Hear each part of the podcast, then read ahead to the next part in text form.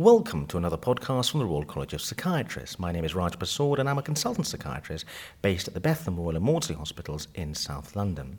I'm joined today here at the headquarters of the Royal College of Psychiatrists at 17 Belgrave Square in the middle of London by Steven Marwaha who uh, was formerly a clinical lecturer at University College London and has published a fascinating paper in the July edition of the British Journal of Psychiatry.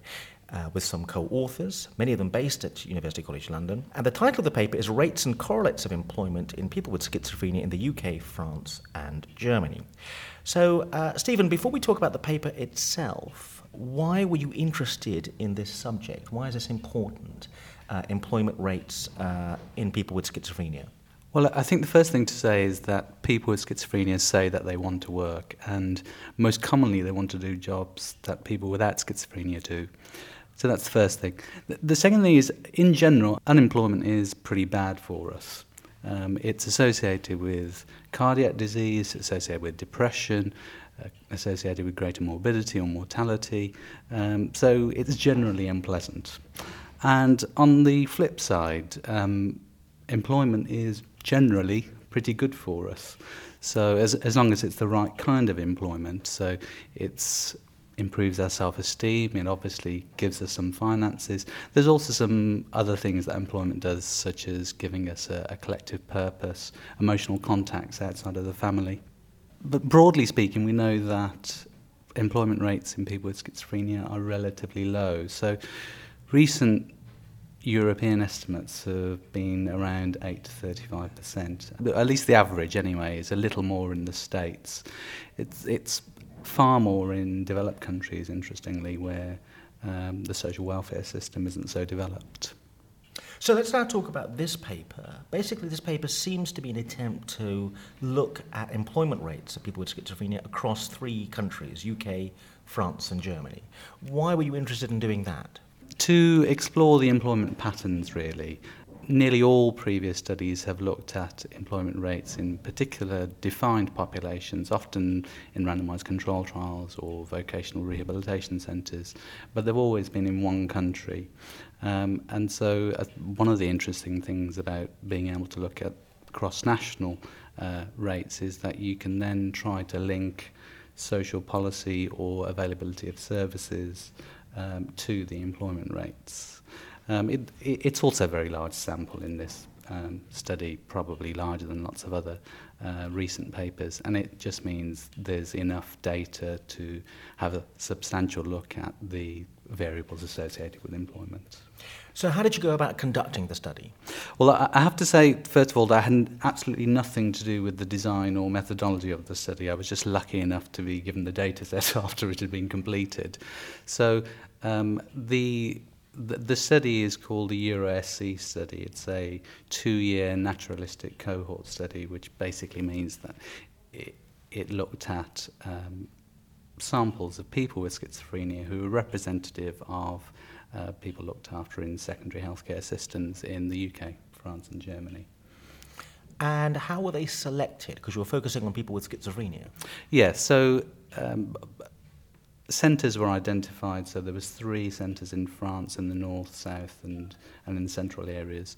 Uh, one centre in the former East Germany and two centres in the former West. And in the UK, the centres were um, Leicester and London. Now, the centres were picked partly because they they are different. They're not the centres weren't picked so that there's a, a very large pool of exactly the same uh, patients because the point of the study is to look at if urban areas have higher rates of this, that, and the other to others.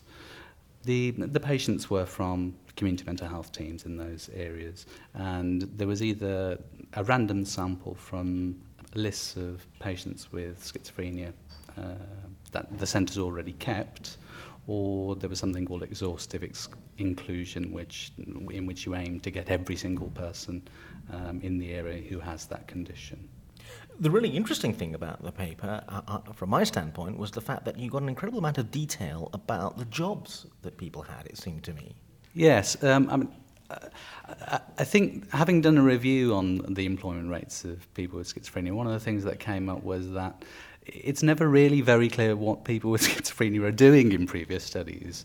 Um, you know, how often they work, what they're being paid, although we didn't directly address that in this paper, um, but also their job titles. So you never really know the nature of the occupations that people have, and that was available from, from this data set. Now, the striking result that comes through is the fact that actually rates of employment seem to vary dramatically depending on the country that you're in.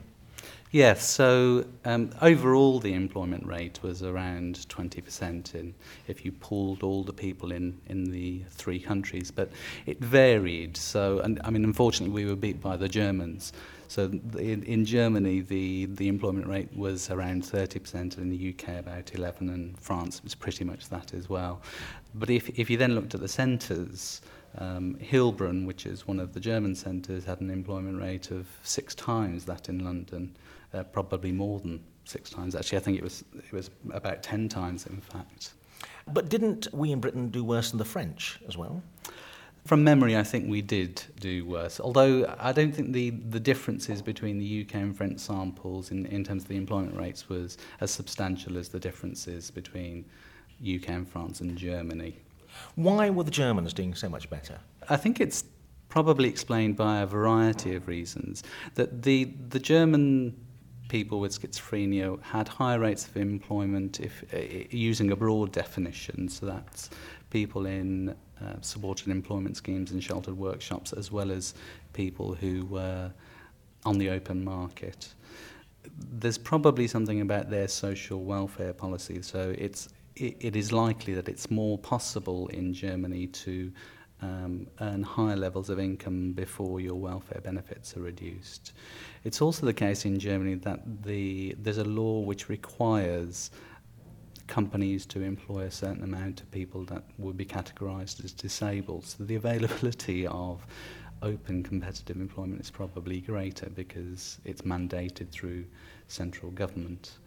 Um, I think the other thing is that in looking at the nature of the work that people did, there was far more sheltered employment or supported social firms in Germany. So um, at least part of the difference is explained by that. And that was backed up by some of the data, associated data we collected on the level of services in the three countries. And the level of services in, for getting people back to work or in some form of work were greater in Germany than they were in the other two centres.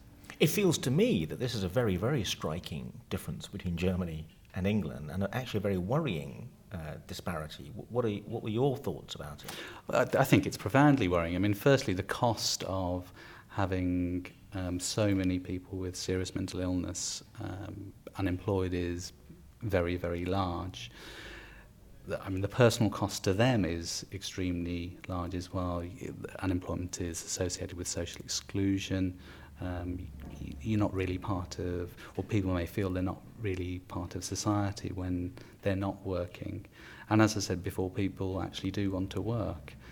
The other thing that one wonders about with this kind of study is whether you can tell something from your data about the kind of person with schizophrenia that's more likely to end up with work. There's been some controversy about whether particular symptoms make it less likely uh, people with schizophrenia are going to be working?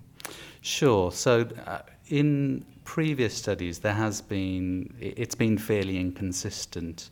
Um, what people say the effect of positive and negative symptoms or general psychopathology symptoms are uh, on on the effects of work. So there's there's actually a number of fairly powerful figures in this field based in the States, some of whom say that symptoms are extremely important in explaining employment rates, uh, whereas others, um, especially the proponents of a supported employment model called individual placement support, say that they're, they're rather irrelevant. So w- we did have a look at that in, in this study and we assessed um, summary scores for positive and negative symptoms and also general psychopathology symptoms. And we found that in the final logistic regression, the negative and positive symptoms weren't really very significant. They weren't important in explaining employment rate. But the um, general psychopathology symptoms were. And, and to me, that has some face validity, really, I suppose. The, the general psychopathology symptoms are um, aspects like social avoidance, impulse control, anxiety, and depression. And it's fairly obvious if you if you're socially avoidant or you're anxious in public transport, then you're not really going to be able to get to work for a start. And when you're there, you're not really going to be able to function with colleagues. The detail you had on the kind of work people were doing, did that help us think about what kind of employment would be best for people with schizophrenia. You hint in the paper that there's some evidence that jobs that involve interacting a lot with other people may not be such a hot idea for people with schizophrenia. People with schizophrenia. Well, I, I wouldn't be so bold as to say that I knew which jobs were best, but it, it is fairly clear from this study and also from other relevant studies that people with schizophrenia um, often end up doing what I describe as elementary jobs or, or semi skilled jobs. So they normally uh, don't have very much employment rights, they're normally short term, and they're normally labour intensive. Um, so it is the case that most people were doing those kinds of work. But, but the paper also shows that people with schizophrenia, those that work, can actually work in all sections of the job market. So, um, where do we go from here? Are you doing any other projects that are linked to looking at employment with schizophrenia? Um, certainly, I've done a analysis of the follow-up data um, using the, the whole two year data, looking at factors that explain getting a job but also losing a job. And the latter is something w- in which there's practically no research on. Um, or, or very minimal research.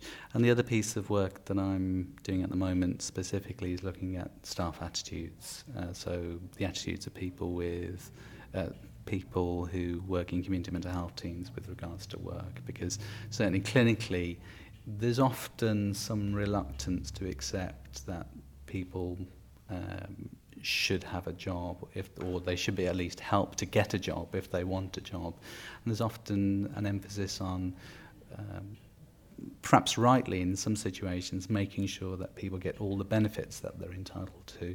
But that may weigh people's minds towards not getting employment The classic situation that many clinical psychiatrists like myself are faced with is you have a patient that's about to be discharged from the ward, and they or their relatives say, When can he or she go back to work, doctor? Or uh, should they go back to work? But there seems to be a natural tendency in the clinical culture to be very um, uh, wary of encouraging too dramatic a return to work. And uh, I've often found that a bit perplexing, uh, given particularly uh, you started off at the beginning saying work's good for us. Um, and so, what, what, are your thoughts about that? Uh, well, I think I, I completely agree with the uh, worry that people have. I have similar worries myself. But uh, I think there's there is some evidence that suggests that mental health professionals in particular are quite protective over their patients and obviously and, and understandably don't want their patients to get worse. And underlying that is possibly a belief that work might make people ill. Um, and really, there's, there's no evidence that people going back to work uh, will make them ill. I mean, clearly, everyone's an individual, and you have to think about the individual person in front of you.